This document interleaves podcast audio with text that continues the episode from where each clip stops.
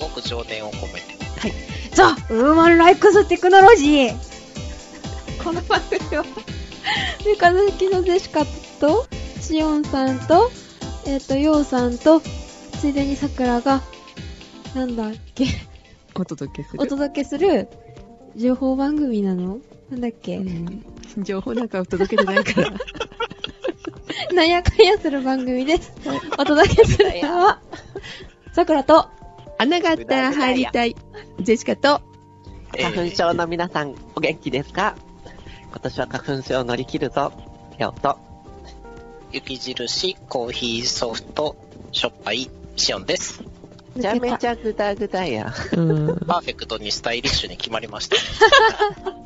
本当だねでも花粉すごいよねおいまくってるんだってえ、そうなのあの、私は花粉、めっちゃ弱いんですよ。辛いですね今年全く反応なし。あれ全くでもないけど、え秘訣があるんです。コツって何ですかワセリンって皆さんご存知ですかておませ股んに塗るやつね。ええサドルに前前ササドルに乗るやつだよね前回のやつ聞いてもらったからですジェシカさんがサドルに乗るやつ前回知 らんわ。そうワセリンのうんはい。鼻の奥に、うんあの、綿棒を使ってクリクリって塗ると、うんワセリンって、それが、あの、ブロックしてくれて、花粉を、その粘膜に。それで、花粉症が起こらない。へーまあまあまあ、あの、っていう鼻の粘膜に裏技があるそうでつす。かなきゃ大丈夫ですからね。うん。えそれが効いてるってこと、それがね、効いてて、うん本当に今年超楽。今年もう本当に頭痛がするもん今年っていうかあのここうん23日あ、飛んでるんだって。 皆さん大変ですね。うわー大変な人いっぱいいるんだけど毎年自分、毎年すごい大変なのね、私も。へー今、今まさにあれですよ。なんかわかんないですけど、冷えピタしながら収録してますよ。うんうん毎年ひどい時は鼻が詰まって頭痛がして、ね、熱まで出てくるっていう。あー、熱が出るんだ。まあ、今回のこれ今、熱、熱っぽいんですけど、それかどうかわかんないですけどね。うーんへーうんじゃあ、しおんさん、ほら、お尻と鼻とに、 はいワセリン塗らなきゃ。セリの話はよくわからないけど、はい。そうあのね、あと、副次的な効果があってっていうか、まあ当然なんだけど、うん。鼻が通るようになるんで、うん。よく寝れていいです。今朝6時に起きちゃった。早っ。そうそう。あのー花粉症の何が一番辛いって、寝てる時に死ぬかなって思うことが一番辛いですね。そうだよね。うんどういうこと鼻が詰まって、息が息ができ詰まなっい。て。息ができなくなって、呼吸ができなくって、苦しくって起きるっていうのをやるわけですよ。へえなんか話聞くところによると死なないらしいんですけど、うん。それでも花粉症で死んだっていうのをみんな統計出てないだけです。うん。統計出てないだけで死んでる人いるんじゃないかなって思うぐらい苦しいんで。ヨーグルトが効くとかね、うん。紅風紀が効くとかいうよりも、ワセリン塗れっていう話ね。はい。皆さん騙されたと思って一回やってみてください。やってはみいよ。もしくは、あの、粘膜をレーザーで焼き切るか。う。うわ、いや、ワセリンがいい。え、焼き切っちゃえば、 ずっといいなら、もうなんか塗るのめんどくさいし、焼き切りたい。いや、ずっとは無理です。ずっとは無理です。あず1、2年でなくなりまえ、す。じゃあやだ。あー死滅させるわ。何を杉をど、どっ生ち態か。系変えますどっちかを、人間を進化させるか、杉を絶滅、いやでも杉絶滅したら困るな。そう。困るからじゃあ人間を絶滅、 間違った。違う違う。人間を変えてしまえばいい。花粉飛ばさない杉を品種改良するとか。ああ。そう、まあまあ、まあいいんですけどね。あの、絶滅するのはどっちだっていう話で締めた方が面白いんですけど、まあまはい。あ、はい。花粉症にはワセリン。はい。で、優しい話しようよ。じゃあ、あの、雪印コーヒーソフトが気になる ああ、わ。ソ気フトにだなるわ。あー全然気になってなさ そう。雪印コーヒーの牛乳は知ってますよね、コーヒー牛う乳。ん、知ってる知ってる。多分、あのソフトってソフトクリームってことあのね、ネオソフトの方です。雪印のえ。マーガリンとか、マーガリン。雪印コーヒーとネオソフトが合体した雪印コーヒーソフトっていうのが、うんなんか出ました。へえ。え、マーガリンそれ、じゃあ。えーと、どっちかっていうと、ピーナッツバターみたいなのを想像してます。あー、なるほど。いいなぁ。あ、そ今ののでまなんんま、か想像できた。うん。うんうん。雪印コーヒーの牛乳、コーヒー牛乳の方はだいぶ甘ったるくて、あのーカラメル飲んでるような感じになるんですけど、おうコーヒーソフトの方は、うん結構あの、塩分がね、うん入ってるというか、塩分が表面に来るので、うん。最初に食べた時に、あ、案外しょっぱいって思うと思います。一個やっちゃいけないのが塗ってから焼くこと。え、どうなるのコーヒーの匂いがせっかくするやつが、熱で全部飛びます。ああー、そうなんだ。なので、あの、味を生かしたい場合は、あの、焼いてから塗るといいですね。あんまり高温にさらしちゃいけないみたいです。ただのマーガリン。ただのちょっとしょっぱいマーガリン。 ー、やだなぁ。案外合うのが、あの、クロワッサンとかあの辺ですね。あー、美味しそう。あー、合いそう合いそでえーただ気になるのは、あの、公式サイトでしたかねなんかに、うんあの、カステラに塗れみたいなこと書いてあって。カステラ。え、えう。あー、はいそれ気になる。なんかこれは、カステラ、今、手元にないんで試してないんですけど、一回やってみようかなとは思ってます。コーヒーカステラじゃダメなんだよね。いうんだから、コーヒーとカステラを一緒に食べる人は、大丈夫だと思うんですけどね。あーで、まあまあ、あの、どっちかっていうと味より香りの方を楽しむ感じなので、味はちょっとしょっぱめのうんマーガリンということで、198円ぐらいで、普通のネオソフトの半分ぐらいの大きさなんで、あなたまあが、ネタで買っても、うん、そうだ対ねして、あの、うんうん。なんだろう、使い切れなくて困るってことはないと思います。うん。あの、ホイップされたさ、あの、なんだっけ、ピーナッツバターみたいのがあるじゃないマーガリン的なやつの。うんうんうんうんはいはい。軽いふわふわした感じのね。あの、あれもパンに塗ったりするみたいだけど、ちょっと、あの、そのまんま舐めても美味しいと思うジェシカなんですが、あの、その雪印コーヒーソフトはそのまま舐めることができますか止めはしません。でも推奨されるものでもないと。なんかね、しょっぱいですよ。だから結局、あ、そっか。甘くないんでね。おーなんだろうな。でもな、ご飯のおかずにはいかれへんしな。ホットケーキとかに塗りたい。あいー、けるいいなぁ。パンケーキ系はいいかもしれないですね。で、もしかしたら、あのー、ちょっとね、この間から私が欲しいものはすぐなくなるって言ってるんですけど、割と人気があるみたいで、うん。全然ないっていう話も、ちらっと、まあ、店の人が言ってたんですけども、ないらししくって、ってい。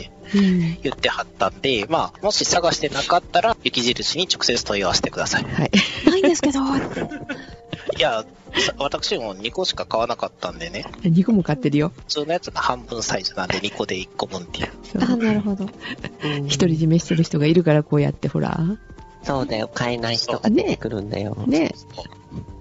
ね、この間から探してるんですけどね、小池屋のプライドポテトっていうのもどうも人気すぎてなくなったとかね、おーえーえ、何ポテトですかプライドポテト。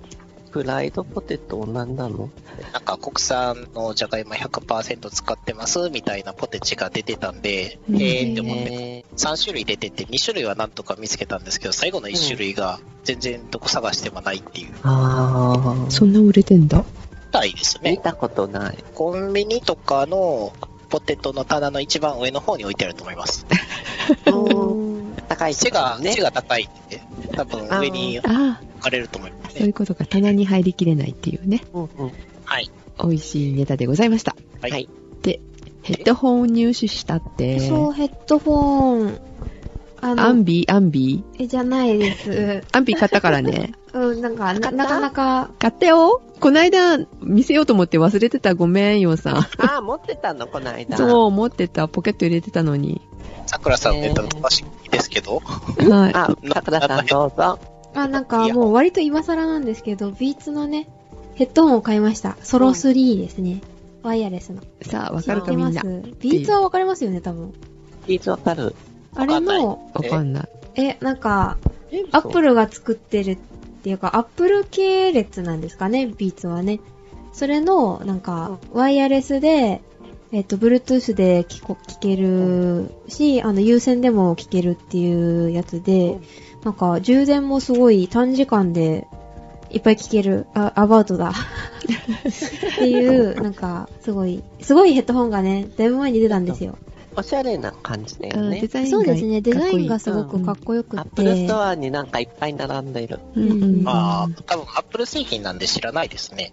あーあーフル製品なのいや、わかんないです。ちょっと調べとくんで喋っといてください。はい。はい。あ、5分の充電で3時間ぐらい再生できて、最大40時間バッテリーは持続するすそうごです。い。だから1回充電したら本当にずっと充電しないですね、やっぱり。で欲しい。結構音も良くて、で、あうの、ヘッドホン、結構密閉型というか、あの、耳の上に被さるタイプうわの、あ、まあ、高いです。高いです。高い。あの、耳を覆うタイプではなく、耳の上に被さるタイプだから、あの、耳が痛くなりやすい人はちょっと苦手かもしれないんですけど、うんあの、結構音は密閉されるタイプなので、周りの音は聞こえづらいです。作業用。そうですね、作業用ですだね。から、あれですよね。あの、巾着切られるんですよね。あ、確かにカバンの中にこれは入ってましたね。はい。巾着切られたのかもしれない。ようさんわかんないね。うん前回を聞いてください。 はい。はい。ここから聞き始めた方は前回をよろしくお願いします。はい、お願いします。枕だけで終わったっていう。あの、歩きながらはちょっと危ないと思うので、やっぱり、うんなんか、私はよく大学でね、制作活動をやってるので、木工房とか、金属工房とか、ガラス工房とか行くと、まあ、ガガガガ、ここ、ここ、ドドドって言ってるので、で、まあ、集中できないことはないんですけど、このヘッドホン、だいぶいいです。えーじゃあ工事現場の方はぜひ。え、どう だろうどうだ、防水ではないので、 ちょっとそういう仕様にはちょっと耐えれないかもしれないんですけど、で、結構コンパクトにこう、まあ、今までのビーチと同じなんですけど、うんあの、折りたためるタイプ。なんかカバーも最初から、専用のカバーが、もともとついてたりして。おー持ち運びに結構いいんだね、じゃあそうですね、持ち運びには、まあでも重さはちょこっとあるから、その、いつも持って歩くというよりも、まあ、よく聞くだろうな、ぐらいの時は持っていくぐらいですかね。しょっちゅうしょっちゅう持ち歩くってほどじゃない。うーんと、ビーツバイドクタードレ。字面しかわからないんで、なんて読むかわからないんですけど、えー2006年に設立されたオーディオメーカーで、2014年にアップルに買収されたみたいですね。へぇあー。ーそうなんだ。はい。というわけで、私が知らないということでした。はい。結構あの、見た目がおしゃれなものが多くって、うんまあ、安いものだと、2万ぐらいかな ?2 万しないぐらい。安くない。いや、もうちょっと安いやつありましあ、たもうよち。ょっとありました。なんか1万ちょいぐらいからあありましたっけ1万弱ぐらいから ?1。万弱ぐらいから。まあ、高いものはもいまあなんか4万ぐらいかな ?4 万うん5万ぐらいかな。高そいうですねね。誰かくれないかな。あ私はその卒業制作で、ね、課題でイヤホンとかヘッドホンとか音の方やろうかなと思ったから、まあ、参考までにという言い訳をしつつ買いました。ああ。ちゃんと、あれですよね。税務署に、これは、あの、必要経費ですって納めればいいんですよね。あの、年収100何万超えてないから。なるほど。はい。 深刻の時期ですね。はい。はい。そうで すね。いいはい。穴が入っあったら、入りたいジェスカーですが、えーはジいェスカーだけじゃなくって、ヨウさんも一緒に引きずり込んで入りたいです。あ、穴二なんつ。で私が入え、る違う、の穴を2つじゃなくて、ちょっと大きめの穴を掘って、2人を私が埋めるっていう話ですか ね。埋められたよねえお二人さ埋めん。られるんだ。ちょっとお二人さん聞きました私よ。別に穴なくてもいいよ。じゃあ私が穴ないとこに埋めますよ。ないところ。怖い森ショベルカー森のねとか運転できるのあー、ちょっと無理かな。ドラム缶とかに入れて沈められるよ。そう、それでじゃあ、それ で。えちょっとー反省しなさい。この話なんか全然わかってないなんか、夜中に、でどっかの科学コミュニケーターをね、呼び出して、某おびおさんを呼び出して、夜中に。言ってるじゃん。で、その某病さんはタクシーで駆けつけて、で、その二人の酔っ払いにかまってあげて、で、挙句の果てに、その某病さんは全部お支払いを、お二人分をは合わせて全部したと聞きましたが、あの、本当でしょうか本当だったら桜は二人埋めますよ。大丈夫ですか私ずーっと毎日そのことを反省してます。え、本当にもうダメだよ、ヨウさん。ダメだ。もう、もう、あの、埋めますね。埋めます。えーっと、それプラスですね、あの、酔った勢いで、あの、ジェシカは、あの、おびおさんを、私は違う。おびおさんを、あの、むぎゅむぎゅしました。うわ、ハグしてうわ、ドン引き。いいですかって、いいですよって言われて。いや、ドン引き。いや、おびおさんかわいそう。あーかわいそう。え、でも、おびやさん嬉しそうだった よね。ね、ね。なんか言い訳してる、言い訳してるよ、なんか。あの、ダウンがすごいふわふわして気持ちよかったです。うん寒かったの覚で、えてるんだ。あのねこれは何かと言いますとですね、ヨウさんと、はいあの、先ほど、あの、前回の放送で、 あの、ちらっと言いましたが、都内にちょっと出て、寄せに行ってまいりまして、講談を聞きに行ったんですけど、その後ね、ね。終わったのが何時だったっけ ?10 時ぐらいでしたっけあ、まあ、二次会も ?2 次会行ってね、行ってね。うん10時か11時ぐらい二だ次会の話はしない方がいいのいや、そんなことないよ。その話もするけど、まあ一応穴の話しようかなと思って。穴の話ね。はいうん。で、その11時が、まあそれぐらい、12時前だったかな。あの、ジェシカ12の、時はなってなかった。なってなかったうんで、ツイッター見たら、まだおびおさん起きてたんだよね。 そそこで、あの、ヨウさんがおびおさんを呼び出してくれう、て。呼び出した。あの、ジェシカさんの泊まっている宿が、うんおみおさんのお家に近かったんですそよ。うそうそうそう。で、私は、ジェシカさんを、まあ、うちも近所だから、うんジェシカさんをホテルまでうん。送りながら、おしゃべりしながらね、うん歩いてたんだよね。そうそうそで、あれ、おびおさんち近くないっていう話になって、ちょっと呼び出してみっかって。私、ミッカーじゃない。 う。それが酔ってるからね。酔っ払い怖まんままと来てくれて、んまと、まんまと来ていただいたのに、まんまと。ねえ、あんな時間に呼び出してきてくれるんだよ。どんだけいい人よ。優天使と呼しい。び呼ぼねおびえおさん優しい。、ねえ、惚れちゃうよね。されてる。う。こんな、ようさんこ続行だからね酔っ払い二人にさ、もう、なんか、たかられてさ、呼び出されていやさ、、宝つもりはなかったよね、ようさんあねつ。もりなんかなかったよね。ねえ、だからいいですよって。いや、大丈夫ですから、みたいな。もう紳士なのよ。やばい。ねもうね、旗から見たらね、だって深夜にタクシー利用して、オラ来いって言われて、で、全部払わされて、で、送ってもらわれるみたいな。送らせるみたいな。お世話係かな。どうしよう、最低だよ、ようさん、聞私いた、たち。聞いた感じだともう、まとめるとそうですよね。やばい。レシカさんの説明が悪かったんですよ。そそんな感じじゃなかったもんね、だってう。いやー、でも翌日私そう思った よ。それもさ、私、あの、結構体調悪い状態だったっていうのを前回の放送でしましたが、それをずっと引きずってて、翌日起きれなかったのね。うん。帰ったのって2時か3時ぐらいだったじゃない夜中、そしたらね、目覚ましが鳴り出したの。ジリリリリリリリリリって。あ、もううんこんな起きなきゃいけない時間なんだって。まあ翌日も回るつもりだったからね、都内をね。うん。そしたらさ、止まらないの、そのジリリリリリリが。うんそしたら、周りがパタパタパタパタパタパタパタパタってし始めて、えええジリリリリリリリリリリリリリってずっと鳴ってるんだよ、ホテルで。。それはえ火災警報そう。え火災警報でございまして。おーおーおーおーはいで、周りが避難をし始めまして、え、嘘で、あの、エレベーターはもう詰まっちゃってるから降りれないから、階段で、ジうェシわカー、火死に事そうの。時はエレベーターダメですよ。あダメですけどね。まあ、でも、ま、うんあの、待ってたのみんなで。んで、ダメだから、えー非常階段をずっと降り、 降りたら、誰かが間違って押したっていう。え あー、ー。迷惑迷。惑なそう、ちちょっと気分がこう落ち着いてたのに、それからまた私気分が悪くなって、もう最悪頭はガンガンするし。 えー、翌日、あの、ホテルを出たのは12時でした。っていう罰が当たりましたからね。あ、これはあのね、やっぱり、たかったのがね。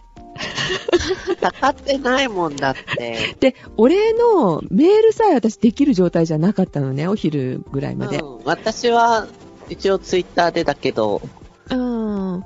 で、ようさんからも私ありがとうございましたって。うん。ゆうさんからも私もいただいたのね。昨日楽しかったよ、みたいな。で、それも返す、ちょっと元気がない状態で、そしたら、帯屋さんからも お礼のメールが来たっていう。 うわーうわ最低でしょー やだ、こんな大人にはならないと私は誓いました。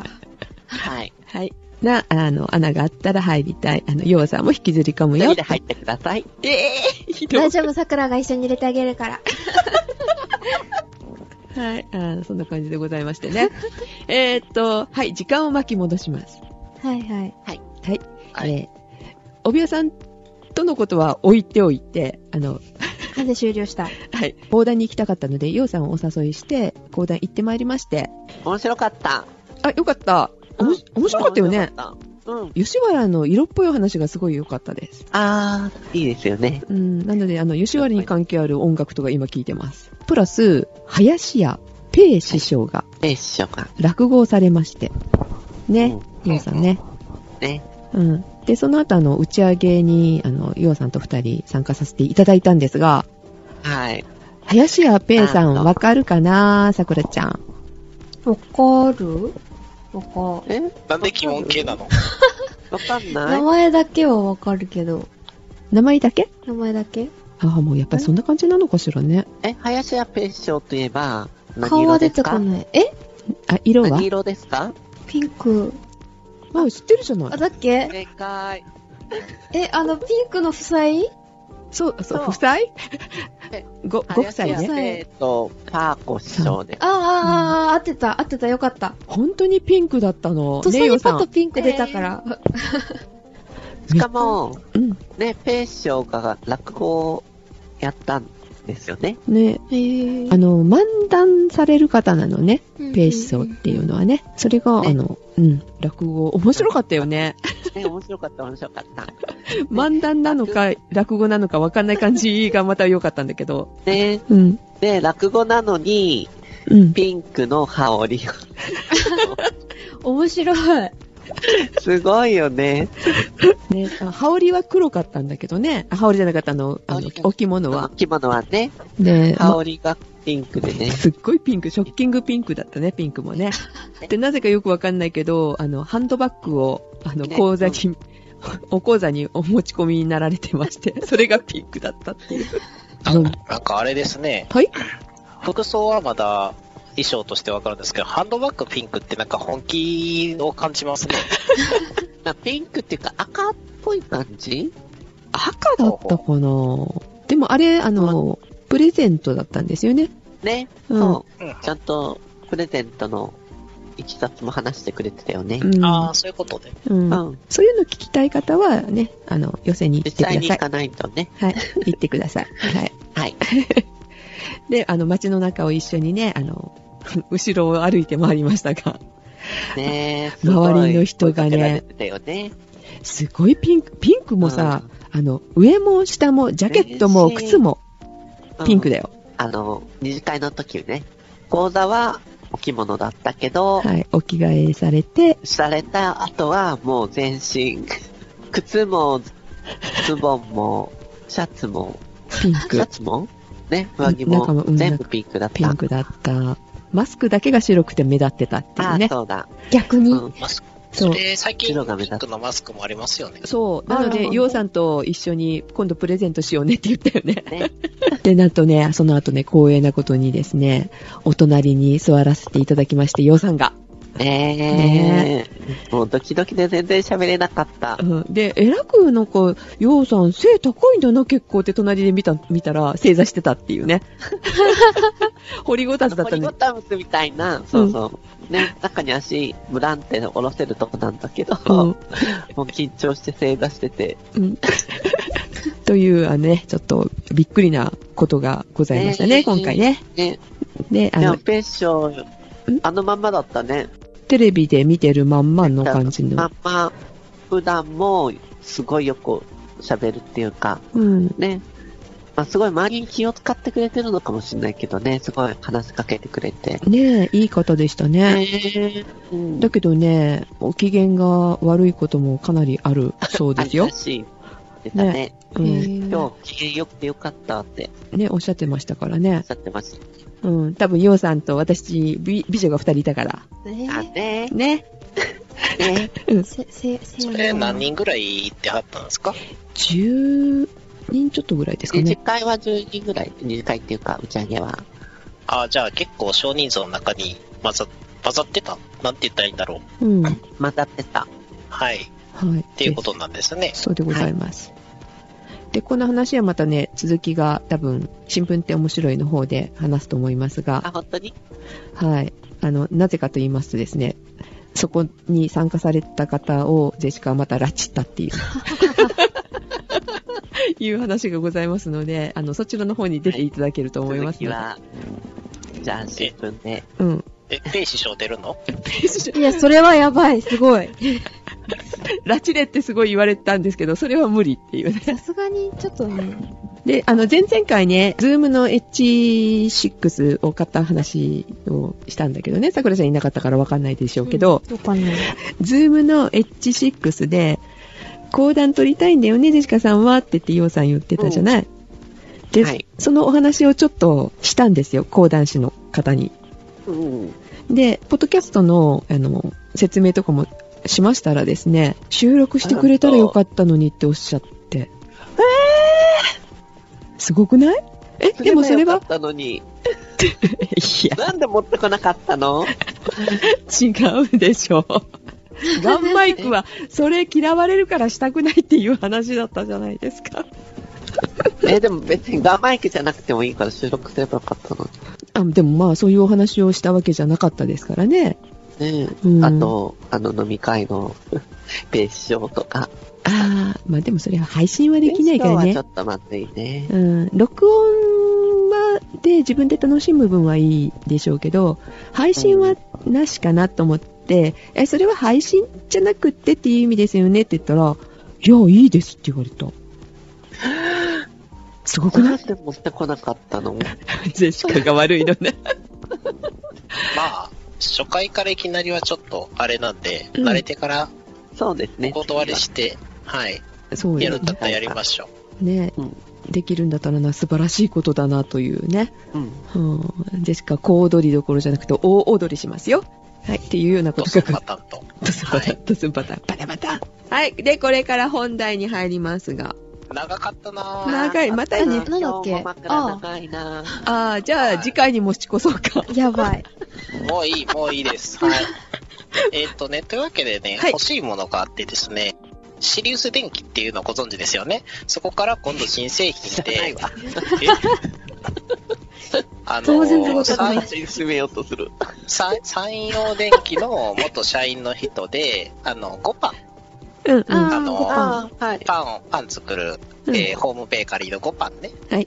はい。えー米粉で作るやつを、えープロモーションでしたかね、してた人が、まうんた、えっ、と、山陽電機退職されて、新しく作ったのがシリウス電機で、で、そこが、あの、新製品として、スイトルっていう水筒も、のを、私も水筒よ。水筒よ。うん、水筒うん、水筒。それは、それは、あれか、あの、九州弁ですか。そう、水筒ばい。それやねん。え、九州え弁だねー、関西弁だと水筒っていうのは、あの、空いているっていう意味ですけど ね。今日は電車水筒な、みたいな。電車が好きらしい。え、で、そうつそうのそうそ、んどういう意味の水筒水と、取る、あ、取る。スイトルっていう、えー SWITLE かなスイトルっていう製品が、えー今度出ますと。はい。はいうんで、まあ大体2万円ぐらいらしいんですけど、うん。これがね、掃除機の先っぽにあの付けるアダプターで、水洗いができるようになりますと。はい。洗える掃除機そうそう、業務用とか専用のやつっていうのは、確かもうすでにあるんですけど、うん。うん。ん。家庭用掃除機の先っぽに付けるアダプターとして発売されると。うん。うん。で、これが、まあ、あの、洗えるって言って、その水どうするのっていうとタンクに入ってて、それを掃除機につけてるので、洗った水をそのまま吸い込むので、水洗いしてすぐ乾くというやつですね。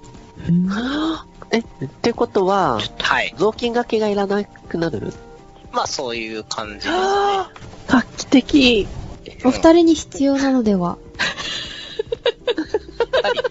お二人に必要あ、私は、うん私は、猫がいるんで、そうそうそう結。構ね、床が汚れるんですよ。猫ショベルとの菌が消してる。うん猫ちゃんがいる家とかは、あの、まあ、粗相以外にもこぼしたり、ゲってあのうん毛玉吐いたり、なんか吐いたりそう、吐く、よく吐く。するときおに、二人。何それお二人にこだわるさね。ささくらさんがえらいぶっこんできますけど、なんでしょう。お二人もね、あちなみにそねの。話は、うちは猫ちゃんだけだからね。そうだね。そうなんです。あ私ははいそういう場面は見たことないかな、んようさんのね。じゃあ、ゼシカさんは、私がプレゼントしますかね。ね、ゼシカさん。でしかね、最低なのよ。だって、ろね5、6年前のあの、アゴラの時もね、あれやばかったね。そうだ、あの時もだ。うん、解放してもらったもん、ようさんに、おトイレで。そうだ。大丈夫ですかさんって、大丈夫じゃないです、みたいな。うんだって、私、血吐いたかと思ったもん、ゼシカさんがトイレ盛大に。真っ赤だったからさ、え、やばい、あ、病気え、再発え、何と思ってね。うん、ちょうどその病気の時だったしそね。う、もうね、一瞬ね、クラッとしたら、あ、大丈夫、ワインだからって言って、あ、あ、あ、あ、オッケー、みたいな。 ほっとけ、みたいな。ね、あはいの猫ちゃんが吐いたり、あの、ジェシカさんが吐いたりする家には、あの、非常に有効な、あの、吸い取るっていう。あー、おかしい。めったにないのよ、そんなこと。あなたによく見たこの間東も京の時だけだよ。うん。東京が悪いの。東京行ったら禁酒すればいいですうん思いました、もう飲まない。きっと飲むよ。うん、絶対飲むと思った。よ。うん、大丈夫。脳内で、あの自分で分泌すればいいから、脳内麻薬を。なるほそど。う、飲んだ気になるのね。そうそうそうそうそう。そしたら得意かもしれない。はい。あ、でもすごい画期け的てだね。ううんん。これちょっと注目してるんでね、うんあの素敵。なんか、ヨウさんが買いそうな気がする。 超海藻。ね値段にやるけどね。 2万円ぐらいみたいですね。えー、だって掃除機より高いじゃん。掃除機も、まあ掃除機の高いやつよりは安いですけど。高いやつよりは安いけど、ううんんうちの掃除機高くないもんだって。まあまあ、だから、あその、それをどんだけ使いたがるかですよね、やっぱり。いやーでもこれは欲しいかもかなり。これはね、すごく欲しいんですけどね、うちは猫いないんで、履く人もいないんで、ジェシカ買わないって言おうと思ったら先に言われちゃった。まあちょっと2万円だと厳しいかなとは思ってるんですよね。 うんうんう、うんん。そうね。あでもうんコーヒー5000円ぐらいやったら、う。うんん、えコーヒーこぼしたりとかさ、うんないこともないじゃないまあね。コーヒーぐらいやったらトントンしちゃいますね。そっか。うんうあとどれぐらい実際に落ちるかとか、うん。ん。うん。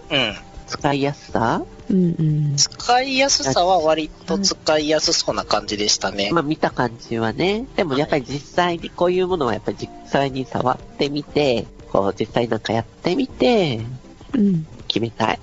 私は、美術的な意味で使えそうだなと思って。そうだねあ買おうかなの、美術系のところとかだったら、あうのん、絵の具とか、拭いたら死ぬから、拭いたところからこう、あの、ビシャってなるから、もう拭くとき大変なんですね。違うところに置いちゃったときとか、え絵の具系のやつとか。あ、汚れが広がるってそこうとそうそうそう。あの、水彩画みたいな、ね、そこら辺やってたりすると。そう、お掃除するとき楽かもしれないです。東京とかだったうんら、あの、多分ヨドバシ行ったら普通に店頭で展示すると思いますんで、うんねえ、早く出ないかな。とい4うわ月けで21日発売。あはい4月か。あ、なんかヨウさんが全部フォローしてくれた。はい。はい。 もうめっちゃ欲しくなってるもんだって。限定仙台だよ、だって。うんええ予約受付中。ー、あー、やまっぱり実際使ってみないとあ、な本。当に新製品だから、そんなもんか。うん。うんあ、でまあ、も、これで売れたら、んうんね。そうだね。でもそうなると多分半年後とかになるんでしょうね。売れちゃったらね。ええまあ、というわけでね、スイトルちょっと欲しいなと思って見てます。はい。水筒よ。水筒よ。えー、ハイトルをしてる人が、まあ、そういうこと言ってますけ ど、えー、他にね、うんもっと欲しいものがあって、はい。ライゼン。はぁ、欲しい。ヨウさん、ライゼン欲しいのライゼン欲しいですね。ライゼンの 1800X ですかね、ライゼン7のまあ一番ね、上のややっつ。ぱ早いやつがいいよね。はい。何のことって思っちゃう意んで外すとか高かった、でも。え、みんな知ってますよね、ライゼン。名前ぐらいは。わかんなねい。まあ、前回もちらっと言いましたけど、アドバンスドマイクロデバイセズ社の新しい CPU です。うん。どんなにすごいのなんかな説明して。えっ、と、8コア16スレッドなんで、はい。タスクマネージャーとかで見た16個窓が、小窓が出てて、それぞれのリソース管理が、まあ、表示されるというような状態になりますね。はい。大体みんな2個か4個ぐらいですよね。うーん。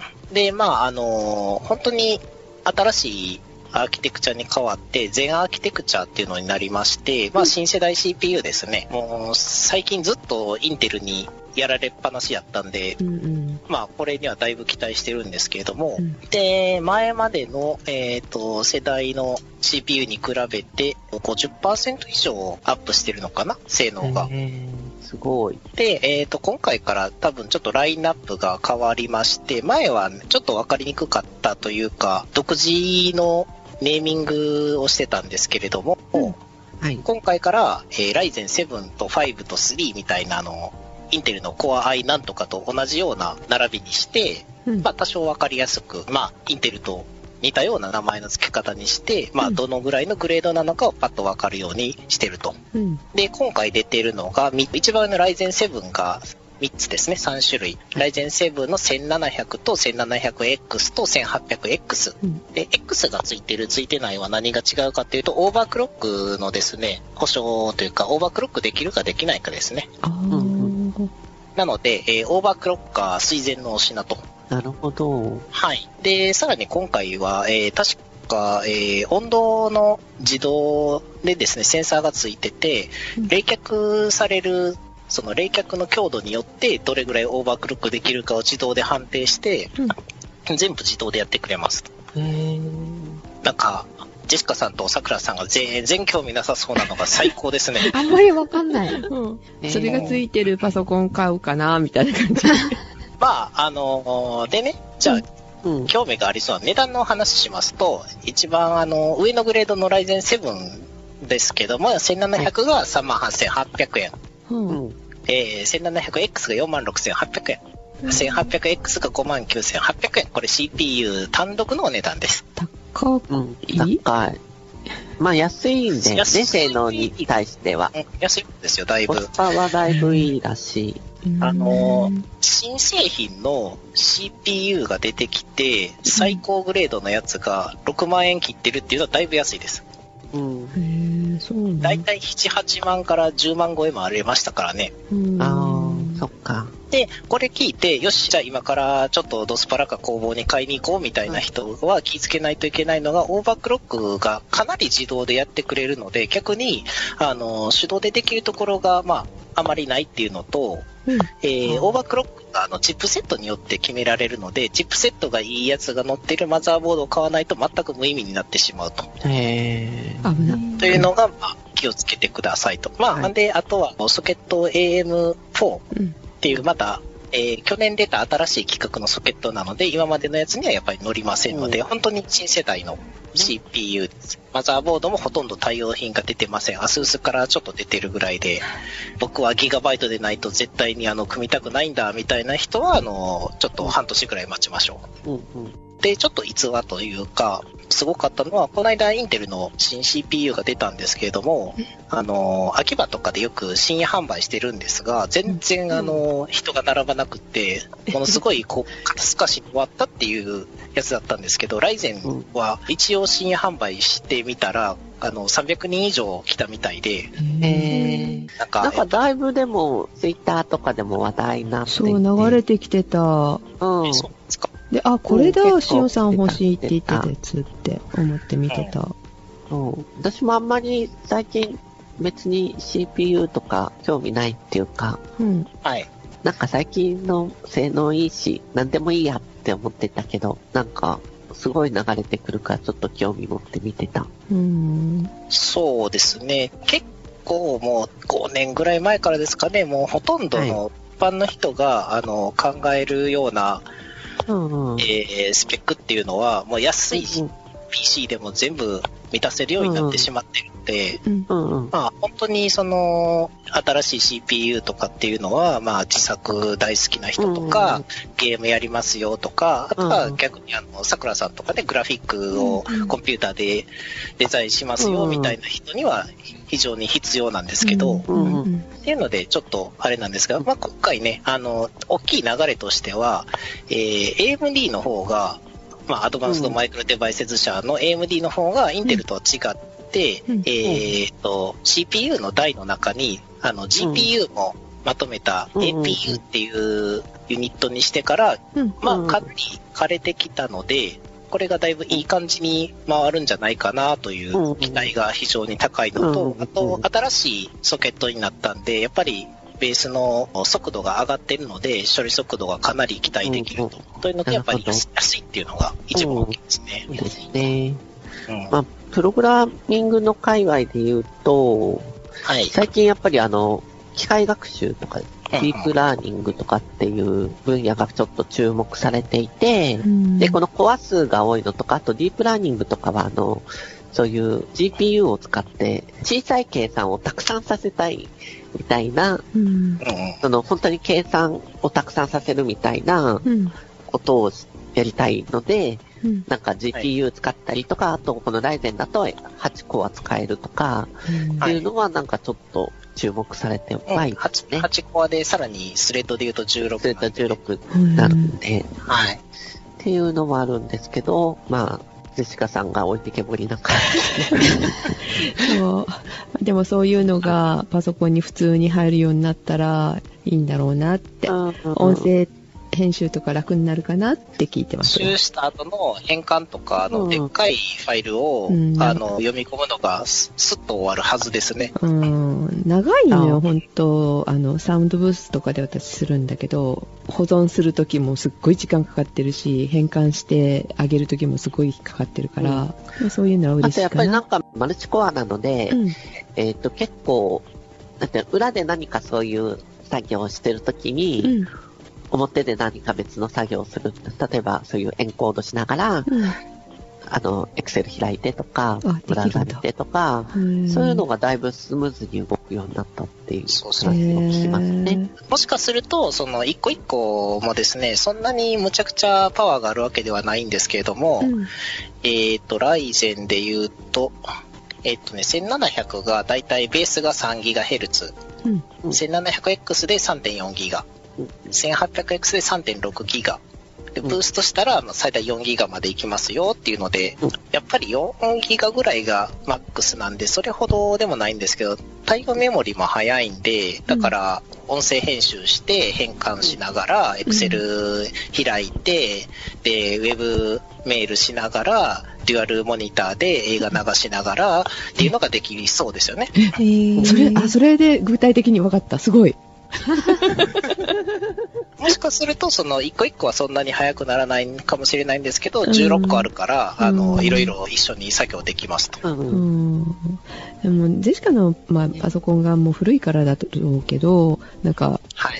音声編集しながら他のことは絶対できないからねあーえそれでちょっと絵描こうかっていられなんか立ち上げた日にはもう固まっちゃうみたいなことになるけどそういうことがでそきるわけれはメモリ化しそういうことがなくなると思う。はい。うんなるほどそれはすごい欲しいこなれてきたら買う 乗ってるパソコ慣れてンき、たら欲しいな。うんうん多分2017年の冬の商戦ぐらいまでにはだいぶうん商品揃ってくるんじゃないですかね。あーそれまで頑張れ私の今のパソコン壊れるなって思いますねどうでしょうね。まあ、ちょっと自作の方になるのか、ノート PC の方がいいんですかね。いやーそんなことないですね今はもうどっちでもいいかなあうんノートだとほとんど AMD 商品って乗らないんですよね。あそうなのあ一般的に売られるものでは。へえうんじゃあ自作か作ってもらおうか 誰にまあ、誰か に大丈 夫。あの、お店に行って、これぐらいの予算で、こういうことがしたいんですって言って、あの、ーうんカウンターのところにドンって肘ついて言ったらいいんで。肘つくのね、わかっ肘たついてね。はい。そしたら、あの、向こうはプロなんで、じゃあちょっと考えてみますって言って、あの、見積もりしてくれますから。わかりましたまあ、そその前に一回あの、私に相談しといていただいたら、あの、これとこれとこれとが入ってるのがいいと思いますよっていう予算とやりたいことを言ってもらえれば見積もり出しますんで う。ん、わかりました。っていうか、あの、はい絶対相談するに決まってるし、 壊れてもすぐ相談するって、何買ったらいいのどうしたらいいのみたいな ね。よかった。しおんさんがいて。よかった。ああ。まあ、あの、冬までにあの、死なないようにぼちぼち頑張ります。はい。しおんさんの欲しいものでした。で、次は、最近買ったもの。はいはいはいはい。行くよー、行くよー、い今まで元気なかったはいはいはいはい桜と女子が行くよー、はい、このために私来ました。はい。そえ、なになになになにう。このためだけに、あの、桜を呼んそう紹介さで、れたうん。の。もう、え、ねやるの分かったしな、みたいな。うん。えーっと、3月の3日に発売だった、はい。話題になったもの。の。おひだ様おひなさま。まあそうね、おひなさま、発売になったかな。あの、 ?3 月3日に発売してたら遅いですよね。あ、そうだね。 もうしまわなきゃ翌日にっていうね、えー、話題になっておりましたが、スイッチ、イエーニンイ。テンドースイッチ。あの、パチンって、電気つけたりする。カシャポンってするやつ。私、お家にある。お家の壁についてる。壁についてるえそれは電気入れたりするやつあ、スイッチ。 なるほど。本気で考えてどうやって下げるん だろうって。さっきからそう言ってるのに。それじゃない。スイッチ。いやー、あまり知らないんで、任天堂スイッチがもしかしたらなんかパチンって言って、あ の、合体したりとか変形したりするいや、のそかれなはってな思ったん、でそすれよは。それでいい な。欲しくないもん。欲しくないですねそ本当うに一緒にスプラトゥーンしようよ。スプラトゥーン、いやー、私、いまるのや、まだですよ。夏です。あ、まだだよね。夏まで2回は大丈夫です。え、ですが、ですが、スプラトゥーン2の先行試写会が3月の25、26にあるんですよ、土日にね。それがスイッチでしか見れないそう、スイッチでしかできないので、スイッチをあ早く手に入れた人は、あの、スプラトゥーンの新しいやつできるよみんなと話題が、こう、わーって盛り上がれるよっていう、まあそのためだけにうん私はスプラトゥーンの、その、試写会のために、早めに。ジェシカは、ウーテクのために買いました。ちょ、ちょっとだけ聞きたいんですけ ど、みんなって誰ですかスプラトゥーン界隈。あ、はい。あ、はい。はあ い。はい。で、あうの、ーん。スイッチね、 まあ、ジェシカってあんまりゲームしないから、いらないかなとは思ったんだけど、どんなもんなのかなーって、なんか桜がすごい押してくるの。なんかそうすごいんだよっスプラてトゥ。高いじゃん、でもゲームするものにしては。安いよ、今回。3万切ったよ。税抜きで。 高いよ。えー、だってこのスペックあーだいぶ安いで、すねそう、このスペックで3万切ってるんですよっ。ていう話をし始めたので、え、どういうスペックっていう、そ、力入りまして。はい、どうぞ。はい。まあ、簡単に言えば Wii U と 3DS のつ、なんか、を足して2で割って進化させたような、あ、わかりやすくない。だったらダメなんじゃないのちょっと待ってくださいね。何がス聞イきッたチいっのて、スイッチって、水曜機器。据え置き系のゲームもできるし、持ち運んでゲームもできるよ、みたいな。モニターにつなぐことができるから、家の中でも遊べるけど、タブレットみたいのがついてるので、コントローラーもちっちゃいし、外に持ち出すことができるっていうゲーム。え、タッチパネルなのタッチパネルタッでチす。もちろん。あーあと、だからタブレットっぽい。え、ポケモン GO できるまだ出てないけど、で、出るかもしれないですね。わかんないでおす。でも GPS ついてなかったはずだから、ちょっとポケモン GO はできないですかね。ジャイロセンサーとか加速度センサーはついている。ですね。あ、じゃあ、あれですね。あの、駅とかに持って行ってスイッチ振り回してゴルフゲームできるってことですね。 できるで今きでる。きますね。できますね。あの、画面は置い て、そうリモコンだけ持って、全部を振り回せますね。機能的なものっていうか、中身がすごいよって言ってたのを聞いてて、うんで、あ、そんなにすごいんだったら、一応買ってみてどんなものなのか、でも Wii U とかとあんまり DS とかと変わんないんじゃないのって思ってたんですけども、ワンツースイッチっていうゲームしかジェシカはしてないので、あの、ちゃんとしたレビューになるかどうかわかんないんですけど、そのワンツースイッチで遊びの遊び方が Wii U の驚きの新鮮さに近いものがあって、 Wii ね。あ、Wii? Wii? Wii じゃない Wii U、Wii。Wii と、あ、そうだね。その前 Wii だったもんね。Wii って画期的だったでしょリモコン使って、あの、家族でみんなで遊べるみたいな。そうそうそう。使いやすいゲームと使いにくいゲームがあるのに、無理やり任天堂があのリモコン、ヌンチャクを使わせるっていう。で、あの、モーションカメラっていうんですかね、あの前の方にカメラがついてて、人間の動きを、ちゃんと捉えながらそのゲームの中に取り込んでいくっていうのが新しかったんですけどで今回のこのスイッチは画面を見なくて遊べるのうん意味わかんないでしょ意味がわからないね。そうあの、人と人が向き合ってゲームする。画面は見なくって音声とか、あと周りで見てる人たち、例えば4人とかでやってた時に、2人がバトルしてるのを見たりとかするんだけど、基本的に人と人が向き合ってゲームする。例えじゃあリアば、ルバトルするってことリアルバトルというか、えっえリアとル、で殴り合ったりとか。いやいやいやいや、じゃなくって、まあ、例を挙げると、例を挙げると、卓球するんですよ。向かい合って。画面を見ずに。音を聞きながら、あとはあのリモコンが振動したりとかするからそれを感じ取りながら頭の中で想像しながら卓球したりとかするのそう、腕を振る。ラケットのつもりで、うんなん、か楽しいのかどうかわからない。 まあそうねやってみないとわかんないかうんだなだから、いや、多分、その、逆に、これやってみたら面白いんですよね。うんで、やらないとわからないんですよね、多分。そうですね。やらないとタイミングが何もこう音だけだからわからない。いやそそういう意味じゃなくて説明聞いても多分わかんないと思うんだけどあの一番わかんないのがあの牛の乳搾りができ るおでかしくやったら面白ないいんですよね。面白いのここれ面白いんだ、でも。こんなゲーム考えた人もおかしいけど、そういう仕組みを作ったっていうのがすごいなって、これはやっぱり新しいゲームだなって思ねっしかたさんの。めっちゃ牛の乳絞るのうまかっうた。まかったよ。よ。うまいよ。んめっちゃうまいよ。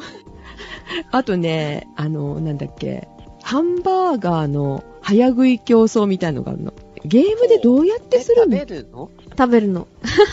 どうやって食べるリモコンにセンサーがついてて、あの、口に向け全くねて、想像ができない、どれも。何一つ想像ができない。だから、いいんでしょうね。うん。ああ、そっか。だからこれができるんだぞって言われて全然さっぱり想像できないから、これはうん、やってみろっていう。 うん。そうですよね。そう、なん、なんていうのあの、人間の想像力と感覚を、あの、十分にい今のところ発揮できるゲーム機かなっていうう。んわかりやすく言うと多分今までのゲームと違ってまさに人間が体を張ってゲームの中に入って遊ぶような体験ができるっていうことですよね。あ、そうリアだルでねや。ってるから。あー。ゲームの画面の中に自分が入ってるんじゃなくてゲームの体験の中に自分うんがうん入ってるんですようんうんうんうあんそうね、そうね。五感をフルに発揮しとかないと、なんかできないゲームって言ったらいいのかしら。あの、コントローラーは箱だと思ってください。いいですかはい。で、コントローラーを右に傾けたり、左に傾けたりするんだけど、その箱の中に、ボールが入ってるんですよ。金属のボールはいはいが。はいはいはい。そのボールが何個入ってるでしょうっていうのを当てるゲームがあるの。はいはいはいはい。現実でもありそうな感じ。でもゲーム機じゃできないよねってうん。うん思うでしょそれができるゲームあ機。の、あれですね。えっ、と、ヘッドマウントディスプレイなしにバーチャルのゲームができてるようなもんですよね。そうですね、そうですね。どっちかって言ったら想像力とか脳の方をすごい使うかなっうんていう、あと指先とかうね、んっていう感じがしました。なんか思ってたのとだいぶ違います。あ、本当、うん五感をフルに使ういろんなゲームあが。のー、スイッチに興味がなかったんで、全く調べてなかったんですよ。ああああ、一緒一あ緒。のー、 うん、私が欲しいかなって思ってたのは、今年の冬に出るはずのスコルピオっていう Xbox の新しいやつだったんで、うんうん。うんスイッチの方は全然、あの、発売日すら知らなかったぐらいだったんで、ああ、そうなんですね。はい。うん。あとね、あ、これ、ワンツースイッチっていうゲームは、一人でできないゲームなんですよ。プレイヤーが二人、知らずに買ったんですけど、あー絶対、相手がいないとできないので、あの、うんワンツースイッチ買うときは気をつけてくださいって一感じなん人ですでけど。できなくもないけど、すごい悲しい思いをし ます。あの、右手が A さん、左手が B さんで、こう、ピンポンとか、た卓球とか、あとはあの、真剣白羽取りとか。でダンスのコピーとかもあるんですけどね一人がダンスしうてんそのダンスをコピーして一緒に踊るだからこれからどういうふうにゲームを広げていくのかっていうのはちょっとね想像がつかないっていうかあの面白いものができそうだなって気はする開発する人たち頑張ってほしいかなと思ってゲームを、頑張ってほしい。うん、この間、ようさんが言ってた、ちっちゃいチップ。 IO IoT のやつ。はい。あれを使って、ランダムに刀を振り下ろす仕組みを作ればいけるんじゃないですかえー、どういうこと真剣白羽取り。刀を振り下ろすのは、だって、刀が何なのかが分かってない、今。は発泡スチロールとかで、え真剣白羽取りゲームをするのに使えそうかなっていえうーだってスイッチでやるんでしょ真剣白羽取りは。